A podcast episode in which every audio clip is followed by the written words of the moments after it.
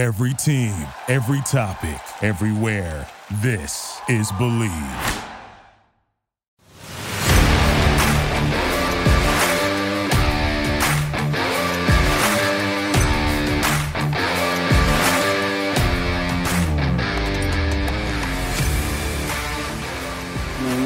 What's up, everybody, and welcome in to Commanding the Huddle. I am your host, Ryan Fowler from the Draft Network, and today, ladies and gentlemen, we're going a full seven rounds day one, day two, day three for the Burgundy and Gold. Now, we're sitting here on April 3rd. We've got a couple more weeks until the draft, just a couple more podcasts for you guys until we land in Kansas City for the 2023 NFL draft. It's coming quick, right? We've had pro days, still going on for a couple teams, couple players individually. Pre draft cycle is, is wrapping up, right? Combine's done, Senior Bowl, Shrine Bowl, all those events are over. We are now really April, start of spring, and draft season is officially in full gear. Crank that thing up into fifth gear because that's where we are, folks. So, with today, this isn't just going to be a normal mock draft. I want to try to give you guys a full immersive experience as far as what I'm hearing out of Ashburn with the positions and the specific players and the specific scheme fits that they could bring into the building this time next May. Because as we sit here on May 3rd in a month, this Washington draft class is going to be in the building and working out in Ashburn. So, again, for today, guys, day one, day two, day three, I'm going to give you a full immersive experience into where I think Martin Mayhew, Marty Hurney, Ron Rivera, Eric Bieniemy, and Jack Del Rio are going to go come draft weekend. With Washington, don't have the most picks in the world, but they don't have just five or six. Got a good allotment of picks on each day. Got nice compensatory picks here, there on day two and day three. But at 16 overall, the first pick for me in Washington, they can go a multitude of routes. And and where I want to with these picks as well, guys, I'm not just going to make the pick and move on. I want to give you guys again as much in-depth detail about the player and where I think Washington can go from a specific positional value perspective as well. So at 16, is it is it corner? Is it tackle? Is it the interior? Are they, could they grab a tight end? Right? Those are the popular positions that you're hearing right now. We're all hearing. It's, it's no secret where Washington needs to add in the first round. But for me, it starts at corner because I think moving into this fall, Charles Leno will be the left tackle and Andrew Wylie will start on the right side, moving Sam Cosmi into guard. The competition will come within the interior at the left guard, center, and right guard spots between Andrew Norwell, Chase Roullier, Nick Gates, and Sam Cosmi. Then you got guys obviously like Cornelius Lucas. Where does that leave him? Where does that leave Saahdiq Charles? They drafted Chris Paul on day three from Tulsa last spring. But at 16, it starts at corner. And when I look at the board here, obviously you would want your Christian Gonzalez from Oregon or Devon Witherspoon from Illinois. Those are the top two corners on my board. Guys that are scheme specific, guys that can do a multiplicity of things. But for me, my eyes turn to a local kid in Deonte Banks from the University of Maryland, a guy four or five years down the road, folks. I would not be surprised if he is the best corner from this class. And that's saying a lot because this corner class is overwhelmingly deep with guys that can play man, play zone, come downhill, make plays in the football, not afraid to stick their face in in the run, mirror and match guys on the outside, whether you're facing a 6'2 X receiver or you're facing a, a 5'10 slot guy. It does not matter. But when I look at Deonte Banks and microscope his ability at Maryland and projecting it to the NFL level in a short 20 minute drive from College Park to FedEx Field in the years to come, that is a player right now that could be a CB1 and progress into an individual that shuts down a third of the side of the field which also would raise eyebrows for a guy like Benjamin St-Juste on the outside who was looked upon to be a CB1 coming out of Minnesota just a few years ago, which would also move Kendall Fuller to that CB3 role and also make him versatile to play inside and out which is where I like him. Now, Danny Johnson is back. He's supposed to align at nickel and share some snaps with Rachad Wildgoose, who's supposed to be that CB5. But you get a guy like Deonte Banks in the building, I have no issue with him aligning against any of the receivers that Washington has to face twice a year in the NFC East. You all know the names. So for me in the first round, Deonte Banks from Allen, a guy that can do it all right? You ask him to align and press, use his hands, reroute a receiver to the inside, understand leverage, understand where he's getting help from, where he's not getting help from. I think his ball production is a little bit untapped because he wasn't tested a ton for the Terrapins. You want to ask him to play seven yards off in zone, which we've seen a lot from Jack Del Rio over the last few years because he has not had the athletes to sit on the outside and consistently play man and allow those defenders at the second level, especially those linebackers, to hunt downhill and blitz and offer you some unique things. Washington has lived in zone over the last three to four years. That's where they've lived because, again, they haven't had the guys, the bodies, to sit on the outside and man and cover these Devonta Smiths and CeeDee Lambs of the world, and A.J. Brown, obviously.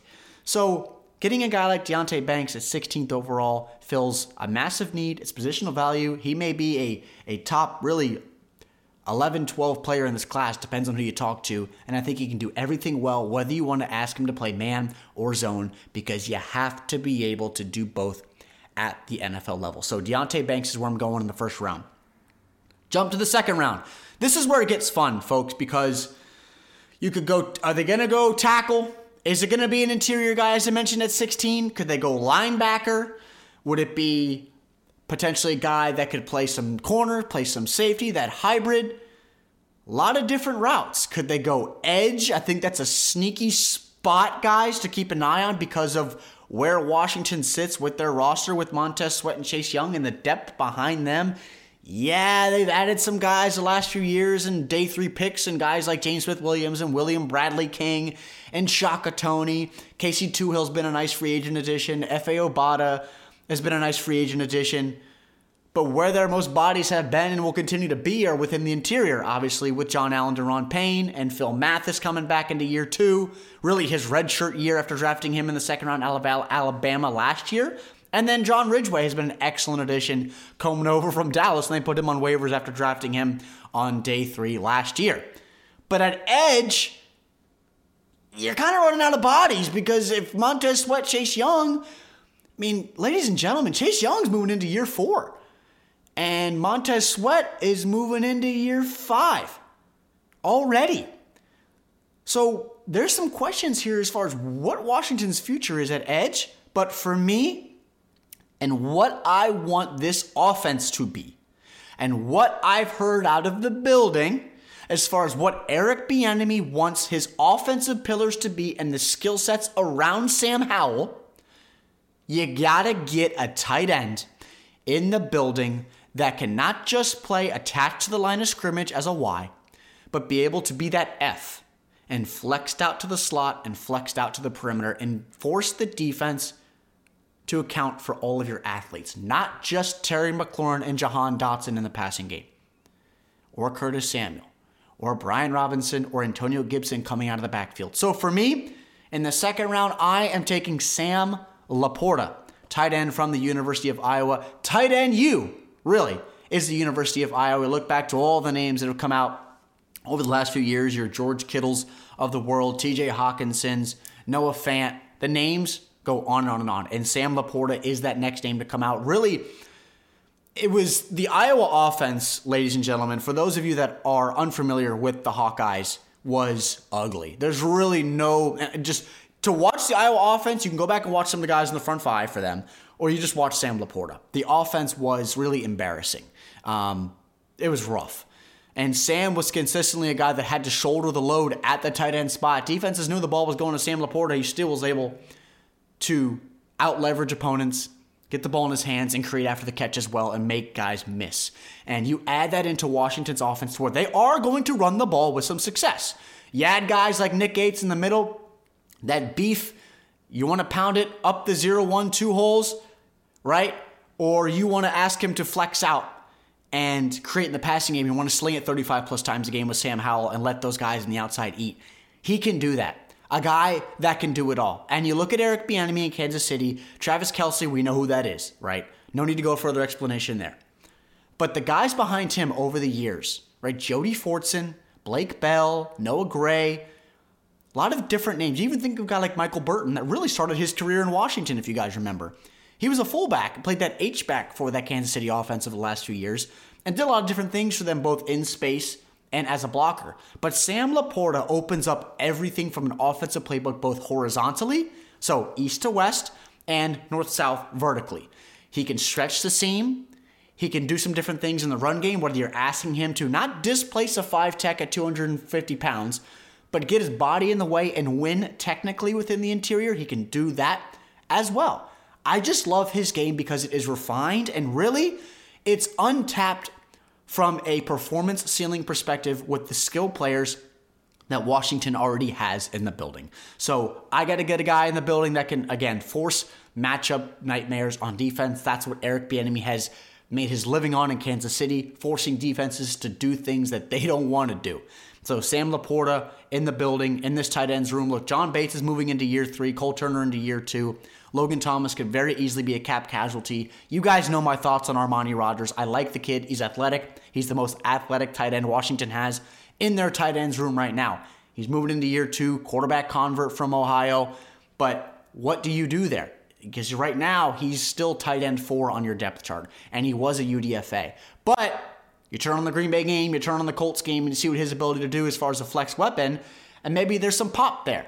But you gotta get guys that change the math, and Sam Laporta does that. So my first two picks: Deonte Banks, corner from Maryland, and Sam Laporta, tight end from Iowa. So let's move in to the third round, and this is where you build your roster. The back end of day two into day three, you have to get guys that come in and not just compete but produce.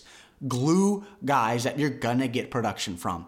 And when I look at Washington's roster right now, one hole as we filled this, the corner hole, we filled the tight end hole. There's still holes right on this on this roster, but for me, a priority and a guy that Washington has already had in on a top 30 visit is linebacker DeMarvion Overshown.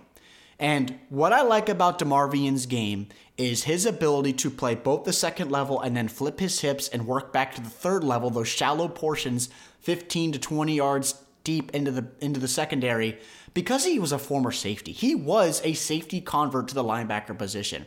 And you watch him play the game, he has a little bit of a throwback style game to where sometimes he'll put his ears back and work downhill through those A and B gaps and blow up a running back.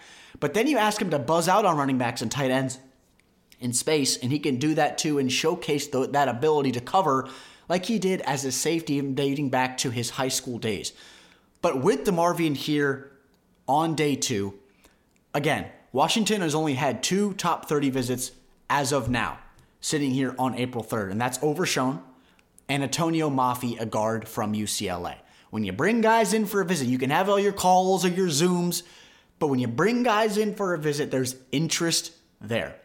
And for me, this linebacker spot, Cole Holcomb is gone. I like Cody Barton. I really do. I like Jamin Davis, but you got to get some competition in the building, some young guys that can do a lot of different things. We know Washington, what they like to do at the second and third level with these kind of hybrid defenders, right? Look at Darrick Forrest, how he was able to evolve last year, playing that Buffalo nickel spot.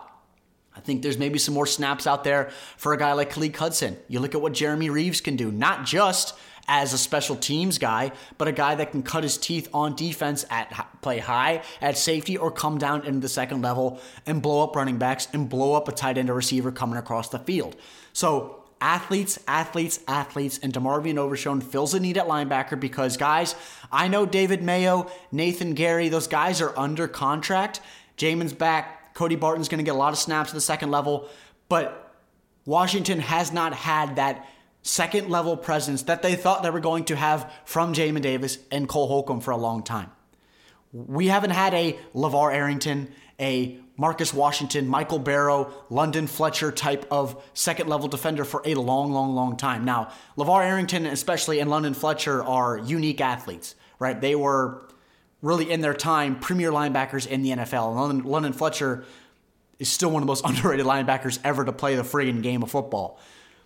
But for me, I gotta figure out the second level and the lungs and the core of my defense. And a guy like DeMarvion that does a lot of things well, both in the run and in coverage, that can do a lot of different things from a sub package perspective, whether you want to start him or whether you want to play him 50 to 55% of the snaps and work again in those sub packages and offer some unique looks for offenses. So for me in the third round, DeMarvion Overshown linebacker from Texas. All right, now moving back into the fourth round. This is the start of day three. And this, folks, is where it becomes really fun. And reason I say that is because you watch ESPN or you watch NFL Network and everybody knows the top 50 picks, 60, 70 picks. But as you move into round four, five, six, right? And on day one, there's draft parties. You guys are bringing friends over, you got drinks, you got food. Every single pick is microscope. You're working to day two. By the time we get to day three, people are shopping, people get the notifications on their phone who they're drafting, you're out mowing the grass, you're doing whatever you're doing. But for day three, and what separates us at TDN is understanding what these guys on day three, who they are, bottom line, who they are and what they offer an NFL team on offense or defense, and guys that will offer special teams value from day one. It's not just showing commercials and letting picks pop up and just showing a couple highlights and moving on. I'll have a lot of analysis, obviously, on my Twitter of all the guys that the commanders take and what I'm hearing out of the building leading up to draft night and throughout draft weekend. So you want to know who these players are and what they're actually offering Washington, I'll give you just a little tip. Shoot me a follow on Twitter if you don't already, underscore Ryan Fowler, to understand what these guys will offer, not just as names at their flyers. We're here in round four. I'm going tackle. Because again, guys, I don't know the future. Let Charles Leno, look, average at times, slightly above average, but then there's times where you're just like, Charles, I can't play you right now, big fella. I can't play you. Sam Cosmi, I'm not sliding him over to left tackle. Cornelius Lucas could be a swing tackle potentially, but I need a future there. Washington lost Trent Williams multiple years ago. They have not been able to fill that spot since. Now, Trent's a one of one talent. We understand that. He's destined to be in Canton one day, and he deserves it. He's a hell of a player. One of the best players in the NFL still today. But if you're having a young quarterback in the building in Sam Howell, in the years to come, not just this year, you got to get guys that can protect his blind side and have that positional flexibility to play on the right side as well. So my attention turns to the pipeline that Washington has always gone back to almost seemingly every single draft. They took two guys out of there last year, and that's at Alabama in Tuscaloosa. And Tyler Steen, a guy that I absolutely loved watching down at the Senior Bowl. There may not be a stronger tackle in this class. You watch him compete at Bama, a, a Vanderbilt transfer so, kind of a smaller SEC school to a obviously blue blood program at Alabama, coached by Nick Saban. And he is somebody that can have that positional flex as a young kid, has SEC experience against going against the top edge rushers in the country every single week and at every single day of practice to come in and produce. Whether you ask the kid to compete with Charles Leno and start, or as a depth guy for down the road, and you want you want to let Charles walk potentially next year and slide him in. I love his game. I really do. Whether it's in the run and ask him to put those cleats in the ground, move forward three, four yards, use his hips, dig those cleats to the ground, seal those linebackers outside, five techs, win with his hands inside the breastplate of the defensive lineman, and the rep just stops because he is overwhelmingly strong within his upper half and in his hands. A powerful punch. A, powerful, powerful punch. And that matters to shock those defensive linemen back forward, say, oh, hey, I made a little slow down a little bit here. I got, I got a big boy where I can punch me in the throat a little bit and, and, and provide that punch back because we know how successful and, and, athletic these edge rushers are nowadays, right? They're not the 265, 70 pound rushers. You got these hybrid 240, 245 pound guys that run 4 4 4 5. They're coming off the edge. You get a guy like Tyler Steen that can stick his, he's at right tackle, stick that right arm out and seal him off the edge or use that left tackle, stick that left arm out, seal the guy back inside, and the rep's over, that matters. And I think he's someone that has a lot of fresh tread on the tires as far as someone that can come in and develop for down the road and as strong as an ox. So here in the fourth round, I'm going with Tyler Steen, tackle from the University of Alabama. Now, moving into round five, this isn't a situation yet where you go BPA, right? BPA stands for best player available. Here, Washington still could grab guys to where it remains. Again, remains to be seen where Washington goes on day three. Over the last couple years, right, we saw Sam Howell taken in the fifth round, Cole Turner, saw John Bates two years ago. We've already taken our tight end, so it's gonna be three straight years, in my opinion, that Washington will go tight end, but they gotta get a dynamic playmaker. So obviously took Sam on day two. But here, I'm going edge, and I want to get a young, twitched up guy that a heck of a combine, and that is Yaya Diaby from the University of Louisville. And what makes Yaya unique is the fact that he is 6'3, 263, got the length that you want, and is someone to where he does not have to be a guy that starts on day one. He's a rotational DPR, designated pass rusher, that can come in and provide some pop and some juice for you. Ladies and gentlemen, there are three positions on offense or defense to where you can never have enough guys that do a specific thing. One is edge rusher, to where you can never get after, you can never have enough guys that get after the passer and push the pocket. Second is corner, never have enough guys that can cover straight up. And the third is receiver. You can never have enough guys that understand how to separate and create those throwing windows for quarterbacks. So, edge guys here, Yaya Diaby from Louisville, an untapped guy as far as production. I liked the tape. I saw the twitched up stuff that I saw at the combine 4'5, 140, 156 10 yard split, which is basically talking, it basically highlights a guy's explosiveness. So, obviously, it matters at edge. You got to fire off that football. 37 inch in the vert, 10 foot broad. That showcases that lower half flexibility and that explosiveness to fire off the football, whether he's at five tech or in a in a four point stance, a three point stance, or whether he's standing up on the edge as a wide nine outside of the tight end. I want a twitched up guy. And in round five and in an edge class that has a ton of talent, a lot like the tight end class, a lot like the corner class, Yaya Diaby, I think, is a kid that I've gotten to know personally during this process. Really good kid, fundamentally sound, and again, untapped as far as his potential moving into the next two to three years within a line and a front a front four defensively to where really the future of Chase Young and Montez Sweat remains up in the air. So again, Yaya Diaby from the University of Louisville, I'm going with here in round five. Moving into round six, now this is where a lot of teams go best player available, right? If you're a team that has a luxury, luxury picks, some teams like Kansas City or Philadelphia or Cincinnati, they have, or Buffalo, have that luxury.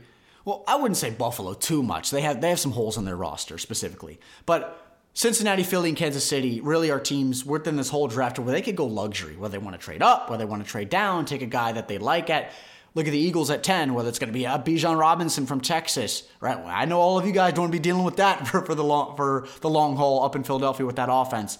But some teams going to have a luxury picks. And, but for Washington, here in, in the sixth round, I thought there was a lot of value on the board that fell to me here. And with that pick, I'm going back to corner. And again, you can't have enough guys that can cover. And I'm just not rolling out. I'm not doing the same thing that Washington did last year. And this is a kid that I've heard Washington has expressed some interest in. And that is corner Kahlef Hailassie. Again, Kahlef, K A H L E F, Hailassie from Western Kentucky is someone that was really, looked really, really good out at the Shrine Bowl. Long physical corner. Has that atypical zone corner body, kind of long and lanky. He looks a lot like Cameron Dantzler and a little bit less bulk to his body than a Benjamin St-Juste. And if you're Jack Del Rio and you want these guys that can come in, that can work seven yards off the ball and use that length to come downhill and make plays at the catch point and be that CB5, CB6 and offer you some value on special teams, Hailassie is a guy that I like. And again, has that versatility, can play on the outside if you want him to play some some reps at nickel and use the length within that five yard contact window to reroute receivers. Keep his eyes up on the quarterback and on the receiver. Has a nice habit of doing that when I saw for the Hilltoppers. His ability to really understand where his landmarks are in coverage and just bottom line, folks, understand what the hell he's doing. Because so many guys from a young age come in and they just don't know what they're doing from the college to the pro game. But I think he's a guy, again, at Western Kentucky, not a big school, a mid major program, but has sneakily kind of produced NFL talent the last few years. And there's even guys to know down the road for Western Kentucky. You look at receiver Daewood Davis, Malachi Corley. They had Jerreth Sterns come out last year, who's a UDFA with the Tampa Bay Buccaneers. They have an interior defensive lineman to know this year that was dominant at Trine and Broderick Martin. They got some players. So, again, this is a pick to where you're getting bodies and you're adding depth on the perimeter. Is he going to be a guy I expect to be on the roster three, four years from now? Probably not. But he is somebody that I think you give him a chance, you give him reps, and I think he'll produce some value for you and give you some of that positional versatility here in the back end of the sixth round that you like at the position, and you just need bodies to come in and to compete because you brought Cameron Dantzler in to compete, right, with Benjamin and Kendall. In this mock, I just drafted Deonte Banks on day one, getting some fresh bodies in the building that can do a lot of different things.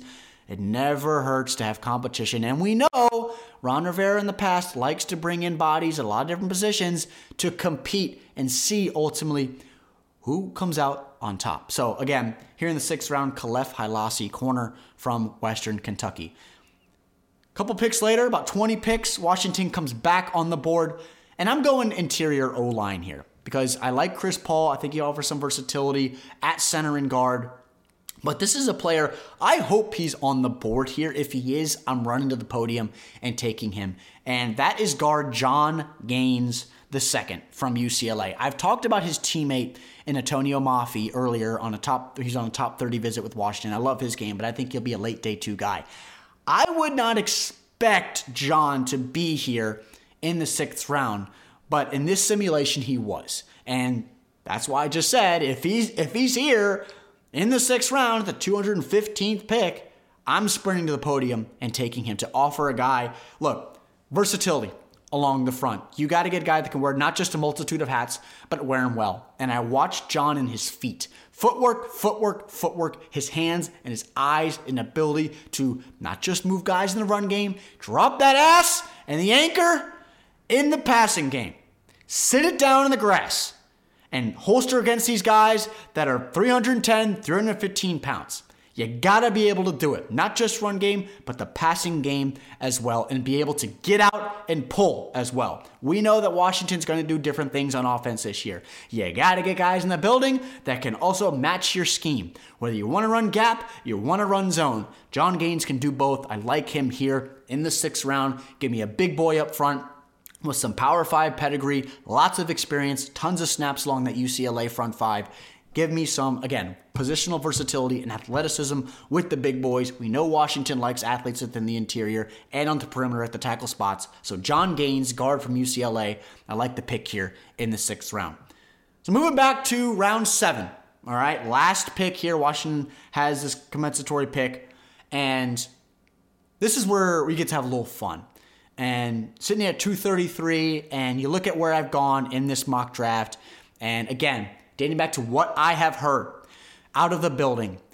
The running backs heading into 2023 I know you guys have over the last few years right you've been pissed with Antonio Gibson the ball security did a nice job of that this last fall. Brian Robinson has been an excellent selection. The situation he went through the way he came back he is RB1 moving forward. But it's going to be him and AG from the conversations that I've gathered over these last few weeks, is Washington wants to add a guy in the backfield with JD McKissick now gone, right? Jonathan Williams is still there.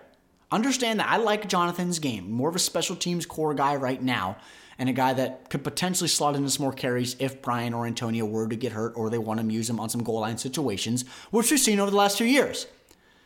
But here, Washington wants to add a guy, if not in the seventh round, as a UDFA, is a guy that offers some flex ability in the backfield, like JD did. Some a guy that has a change of pace, a little bit of burst, a little bit of speed that can work in pass pro as well, and work out in space and showcase his hands. But a guy that offers some return ability on special teams. And when I think about guys that are uber versatile and what they did and the production to match with guy that was in a Power Five conference and a team that wasn't successful, and he basically holstered the entire offense, is Evan Hull from Northwestern, and a young man that I've gotten to know during this process, someone that would fit the mold of what Ron Rivera likes in his players. Because you think you look back to when they took Jamin Davis in 2021, and military kid, Washington had a had a need at linebacker, uber athletic, fit the modern mold. That was the easy pick. We all knew that heading into night one, not just from obviously what was leaked out of the building with Jamin. But the bottom line is with Evan Hull here, really underrated for the Wildcats and an offense that, again, a lot like earlier when I talked about Sam Laporta, the offense ran through Evan. They didn't win a game on U.S. soil this year. They beat Nebraska and Ireland to open up the season. But Evan Hull is somebody that's just going to come in, bring his lunch pail to work every single day, and offer that versatility that they like. I think you look at Jarrett Patterson and the comparisons that you could provide with Evan Hull. Not the biggest guys in the world, battle their tail off, do anything they ask for you, whether you want to early downs and ask them to run between the tackles or create on in zone on the outside, do some outside zone stuff with your tackles. Then you ask him to work on special teams, and he can do that as well. And a ton of production to back that up. Not only did he rush for a thousand yards last year, came back and ran for 913 yards in 2022, seven touchdowns last year, five touchdowns this year. But when I look at him and what his role could be for this offense, because again, you look at Washington's running back depth chart right now, you know Robinson and Gibson are going to be dressed on game days, but who is at RB3? Is it Jonathan Williams or could it be a guy like Evan Hull? His first three years of school didn't return a kick. Then in 2022, again, versatility, he returned nine kicks, 181 yards, about 20 over 20 yards in average per kick return. That shows me that he has some potential with the ball in his hands in space and as a kick returner to where Washington has lacked. We know for a long time how much Washington has lacked as far as that field flipper, whether it's a punt returner or a kick returner. We don't see many kick returns nowadays with all the touchbacks and the change rules, which stinks. The Devin Hester days, the Brian Mitchell, the Josh Cribbs, all those guys made their living, really, as kick returners and, and just flipping games. Right? Look at Devin Hester against the Colts. Opening kickoff, took it back to the crib. I mean, it's just, it takes, it's, some of the fun has been taken out of the game because of how electric those guys I just mentioned were on special teams. And the burgundy and gold, ladies and gentlemen, I know you remember Brandon Banks. I know you guys remember Brandon Banks and how fun he was to watch. Every single time that kid got the ball in his hands, he was a jitterbug in space, and when he got up to full steam, good luck catching him. But Washington hasn't had that in the building. That guy that can take it the distance and be a threat with the ball in his hands on special teams every single time he touches the football. So, Evan Hull from Northwestern, again, not a guy that's going to run 4 2 or 4 3, but a guy that's sure handed and provide you some of the pop both at the running back position, whether you want to work them on third downs and offer some of that special teams versatility if need be. And I think a couple other guys that you look for at that spot as well that Washington could go as far as running backs. Tiyon Evans from Louisville quicker kid, smaller as well in stature, some of the same versatility.